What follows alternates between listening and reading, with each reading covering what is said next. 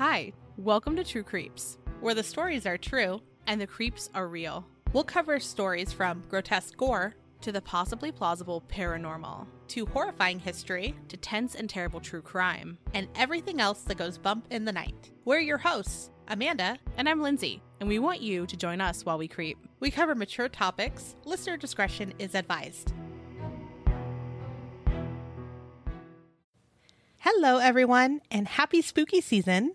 This week, we are starting our Halloween shorts because we thought it would be a lot of fun to go over some of the smaller things that we wanted to research. Bite sized. Bite sized, yeah, bite sized uh, topics that we didn't think would make quite a full episode, but we've been interested in. Yeah, I think that each one that we have scheduled is a completely different vibe, which I really like. Yes, they are. And then you get a couple episodes this week, which is kind of fun too. Yeah, yeah. Well, what are we talking about today, Amanda? Curses. We love our curses, right? We do love a good curse. The first thing that we're going to talk about today is the cursed phone number. There is a phone number that people believe is cursed, and the owners of this particular phone number have all died.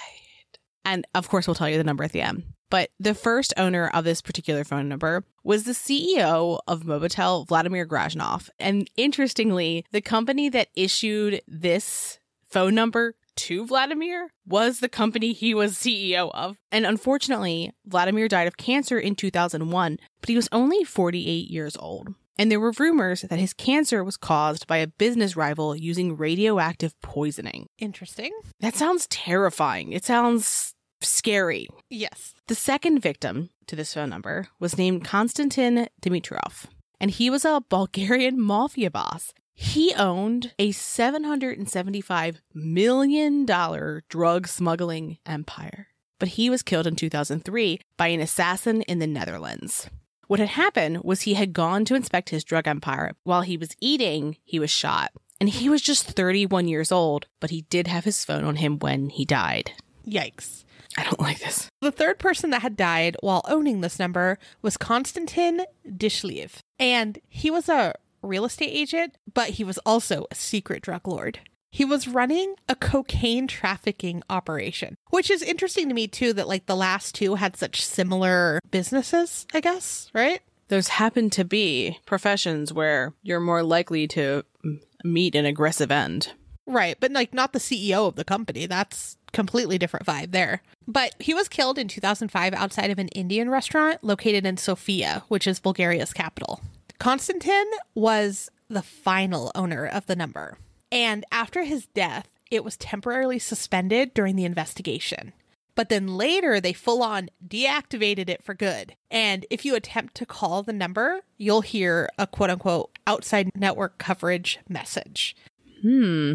And just in case you want to make sure, you know, you don't own the number, no one you know has ever owned this number, uh, it is a number from Bulgaria and it's 0888 888 888. Dislike. So it's like pretty easy to remember number. That's also probably why people noticed it because it was all eights. Yeah, it's not like a bunch of different numbers. It's literally the same one. And some people, I guess, in certain cultures view eight as like a lucky number. Mm. So some people like like that type of number from other cultures. And then this one's like, this is a bad number. But when Mobitel was contacted about the number, they would not comment. And they said that, well, we're not going to discuss individual numbers, but they, they didn't want to like comment about what was going on with it either. I also assume that they don't have a lot of records. They're not like, and the owner died. the last call they made was this, you know, like. Right. They're not going to talk about it either, if they did. I think it has less to do with them covering something up than it does like them being like, we don't keep records on people who die with a cell phone number.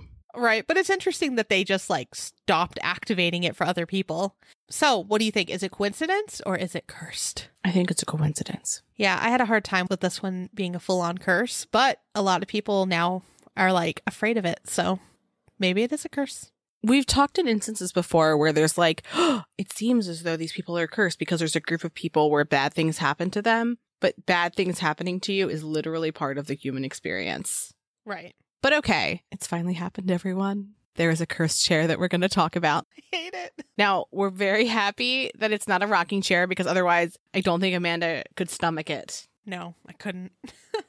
and this chair gloriously is named the Chair of Death. And it's made of oak and it looks pretty much like a chair, you know? Yeah. But it has a pretty spooky past. And the chair was owned by Thomas Busby. I don't ever consider myself the owner of my chairs. I just don't think of myself as a chairwoman. Da-da. Shh. You know, a woman of beverages, perhaps. I'm a woman of beverages, not a chairwoman. so, anywho, the Chair of Death was owned by Thomas Busby. And in 1702, Thomas Busby brutally murdered his father in law, Daniel Auty. They ran a counterfeiting business together, and there was some disagreement about the business. And the following day, Daniel went to visit Thomas and Elizabeth at their inn, and Elizabeth was Daniel's daughter. There are varying accounts of what happened. Some say he came just to visit, while others believe he was there to take Elizabeth. Yeah. So when Daniel arrived, Thomas was out with friends, and I've seen some accounts saying that he was at like a party. And then when Thomas got home, he saw Daniel sitting in his favorite chair. Shit. Right.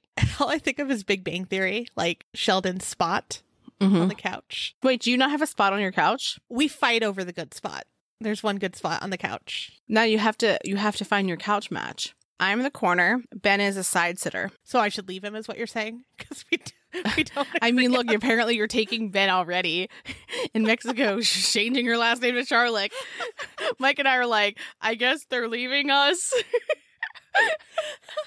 Well, I have to ask: Is he going to sit on what side of the couch? I guess. He's gonna sit as a side sitter. You get the good spot, whether it's on the chaise lounge or in the corner of the sectional. See, like I like the corner of our sectional, and that's where I like to be. Yeah. But if Mike gets there first, that's where he is. No, you need to have designated spots. You need to get rid of this couch and start fresh. Text him. Text him now. No, you need to get look when you move to Maryland. You need to get rid of that. I mean, also don't bring a couch to Maryland. It's way too far. You can just buy a new couch for the price of that. But you need when you're shopping for couches, you need to clearly say, "This is my spot. That is your spot." Get out. Yeah. We bought couches in, with that in mind. Maybe you need a U-shaped couch so there's two corners. You know what? Probably that would be that would be better. I need a bigger living room first. But Lindsay bought me this cute um tray table. And we don't have a coffee table. Once Oliver started walking, we vetoed coffee tables forever. I don't know. Yeah, because the corners are terrifying. Yeah. And I'm sure, you know, puppy would eat it either way. But th- I always have that tray right there so I could sit my drink there.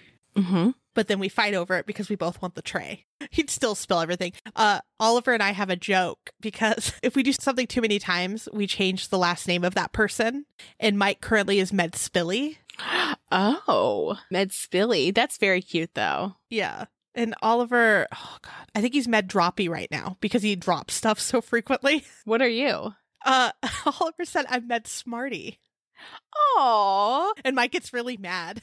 well, also, uh, uh, tell them what tell them what you've taught your child to do when he does something that isn't the brightest. It's so fucking rude. It's so fucking rude.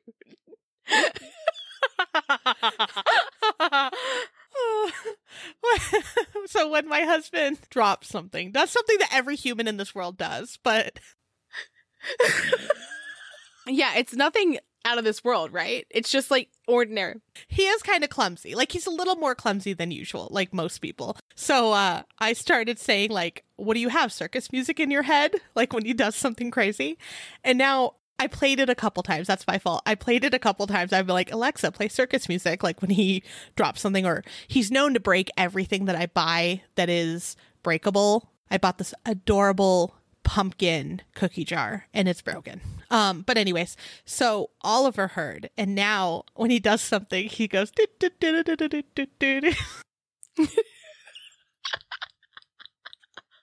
Can you imagine how pissed you would be if the roles were reversed? Oh yeah. Like wouldn't you be like ungodly mad? Like you're just having a bad fucking day. You drop something, your kid starts doing that. Like like just like the craziest eyes, you know what I mean? But like hilarious. I love it though. Hilarious. Anyway, let's uh get back to this sad story. but yeah. So when Thomas got home, right, he saw Daniel in his favorite chair, like we said. that bitch. A fight took place, and Daniel, realizing that Thomas was drunk, decided, "I'm just going to end it, be the bigger person, and go home." You telling me he didn't realize it immediately when when Thomas was pissed about a fucking chair? He loved his chair. So Thomas followed Daniel home, and once there, he attacked Daniel with a hammer. When Daniel's body was found, Thomas became the prime suspect. And he went to trial for murder, obviously, and he was ultimately executed. So, for his execution, his last wish was that he asked if he could go inside his inn and have one last drink. While there, he went to his favorite chair, and what the stories say is that he cursed it. Whoever would sit in that chair would die horribly. I've also seen a couple varying stories that he cursed the chair right before he went to be executed. Not that he went in there and had this drink, but either way, he cursed this chair. He was then executed by hanging, and it was next to his inn. His poor fucking wife lost her father. Right? This trauma. Yeah. So after his execution, his corpse was suspended in chains near the inn for a few days. The inn later was renamed Busby Stoop Inn. Woof. Like, I guess people could stand there and see his body from the stoop. And the new owner of the inn used the chair as like a tourist attraction. Here's the thing. Like, if that was me, that chair would immediately become firewood. I would not be keeping that chair. No. Well, I mean, if they thought it was just a silly story, maybe, but then, like, maybe once what we're going to talk about happened, maybe take it away after that. Yeah. So many of the residents believe that the curse was real because there were many deaths that occurred after his curse. And the first recorded death linked to the chair happened after a man and his friend visited the pub and both, at points in the night, sat in the chair. One of the men never made it home. He, his body was found the next morning hung from a tree. But later, on his deathbed, the friend admitted to robbing and murdering him. But like, he still sat in the chair. So like, Yeah. Yeah. That, that counts. That counts. I'll allow it. did that is that why his friend decided to do the thing? Yeah. Of course. Was it the curse in action? Yeah. And then in World War II, several soldiers who sat in the chair didn't return home from war. A chimney sweep wanted to test the curse in 1894. And so he was sitting in the chair while he was drinking at the inn. And the next day he was found hanging from a post in front of the inn. And it was ruled a suicide, likely just to stop the spread of gossip. Yikes, yikes, yikes. Yeah. And these aren't in any sort of like chronological order. Yeah. These are just accounts that came up at various times. So another one is an apprentice worker that was working at the inn, challenged his coworkers to sit in the chair. And one of them accepted and sat in it. That afternoon, that individual was found dead not far from the inn, and they believed it to be an accident. Then, in another instance, two young airmen spent the night at the inn in the 1960s. They were hanging out, chatting, having a good time, and they were kind of like doing almost like musical chairs. Like one would sit down there for a bit, they'd get up, the next one would sit there, just they both sat there at various times. So they both ended up dying in a car accident on the way back to the airbase. There's a few more, but they didn't have as many details, just how they died. So someone fell off a roof shortly after sitting in the chair. A woman just randomly suffered a brain tumor. And then there's another instance where someone very quickly after had a heart attack. And there were several other car accidents as well. Overall, it is said that that chair caused around 60 deaths. This is a this is a 320 year old chair. They don't make them like they used to. They don't make them like they used to.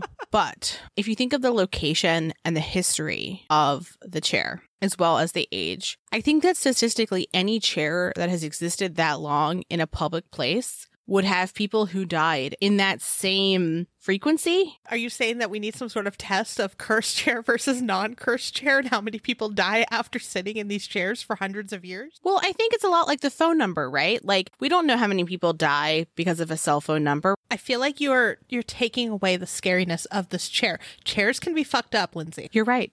You're right. Busby infused his disgusting brain of evil into the wood. It seeped in. Yeah. And if you placed your rump upon his favorite chair, you will pay with your life. Mm-hmm.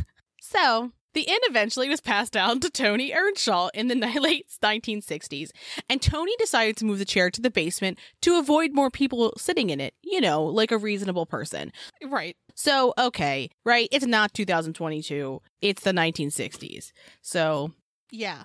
258 years. Still a pretty long fucking time for a chair. Meanwhile, like my Costco chairs, I'm like, Right. they feel kind of rickety, Told you. like the craftsmanship. So even though he moved it to the basement, someone still sat in it. There was a delivery driver that he was delivering something into the inn's basement. And while he was down there, he was like, okay, I'm going to take a break and had a seat, not knowing that it was a cursed chair. And some reports even say that he said something along the lines of, What's a nice, comfy chair like this doing down here instead of upstairs where people can enjoy it? Literally said no one about a wooden chair that's 300 years old, but sure.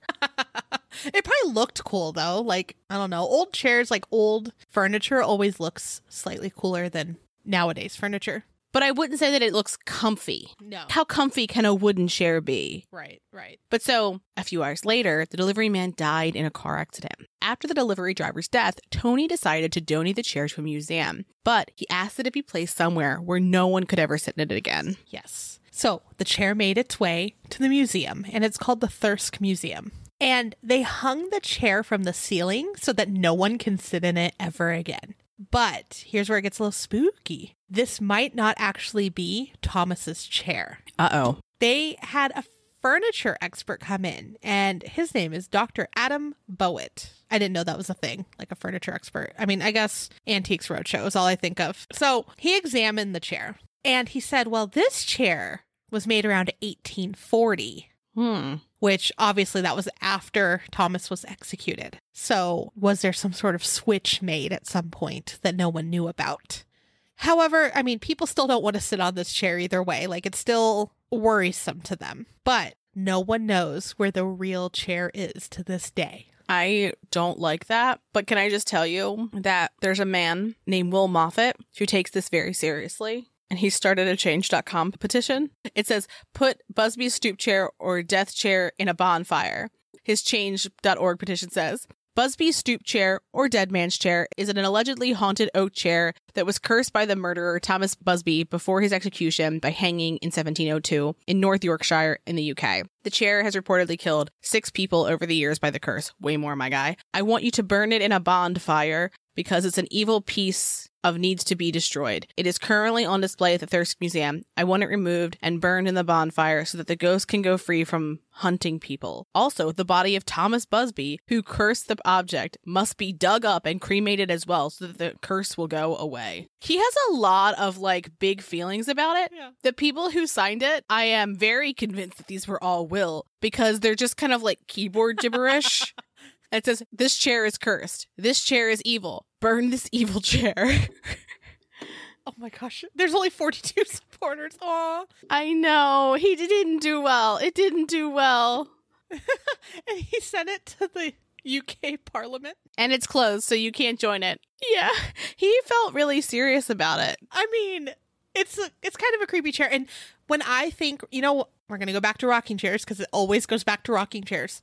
This style chair, rocking chair, is the haunted rocking chair in my head. And it's also like the mini rocking chair that you sent me. That's what it looks like. It does. You know that we love a haunted place. So, Thomas is said to haunt the inn, which is now an Indian restaurant, by the way. Hmm. Which perhaps it's not the chair at all. Ooh, spooky. And as we mentioned, this is in Thirsk in in the UK, and people have reported feeling his presence inside the building and along the road where he died. It's kind of like a I mean they they hung him and then left him there, like chained him up for days. So, pretty brutal death. Yeah. Yeah, it's pretty horrific. And I'm not saying what he did wasn't horrific. No, not at all. I just feel like maybe you don't need to traumatize literally everyone else after he died. Isn't it wild that in different times they were like, let's kill someone in the street? And people were like, let's kill a person in the street. And we're like, they wanted to see that? Yeah. That to me, I'm like, I'm like, no, thank you. I don't need that type of trauma. I've got my own. I don't want this weird version of, of justice. Yeah. I don't know. Bizarre. Yeah. So, have you been there? If anyone's been there, I want to hear about it. Yes. I mean, obviously. Don't sit in the chair. Don't sit in any chairs there. Just don't sit. We do not want the evil to seep into your rump. It's a restaurant. Yeah, it's a restaurant, but don't sit. Yeah. Yeah. Order out, take out. Takeout's fine. Yeah.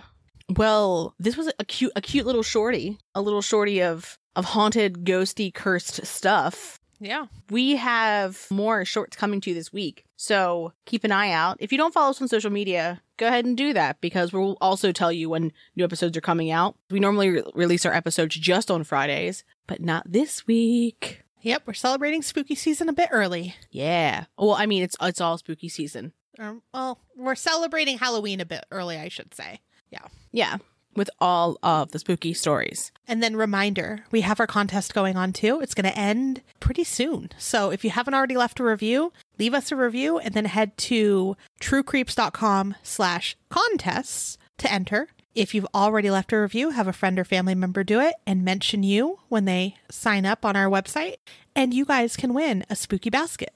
And with that, have a great rest of your week. Thanks for creeping with us. After the digital. Thanks for listening. And as always, a special thank you to our patrons who support us via Patreon. Please see the link in our show notes to learn more about how you, yes, you, can begin to haunt the dump, guard vortexes, or even become a scorching Sasquatch. Ooh. Also, in our show notes, you can find the link to our website, more information on our sources, our social media handles, and our merch store. We'd love for you to keep creeping with us. So if you like this episode, please subscribe, rate, review, and share the show with your fellow creeps and or ghosts. I beg of you.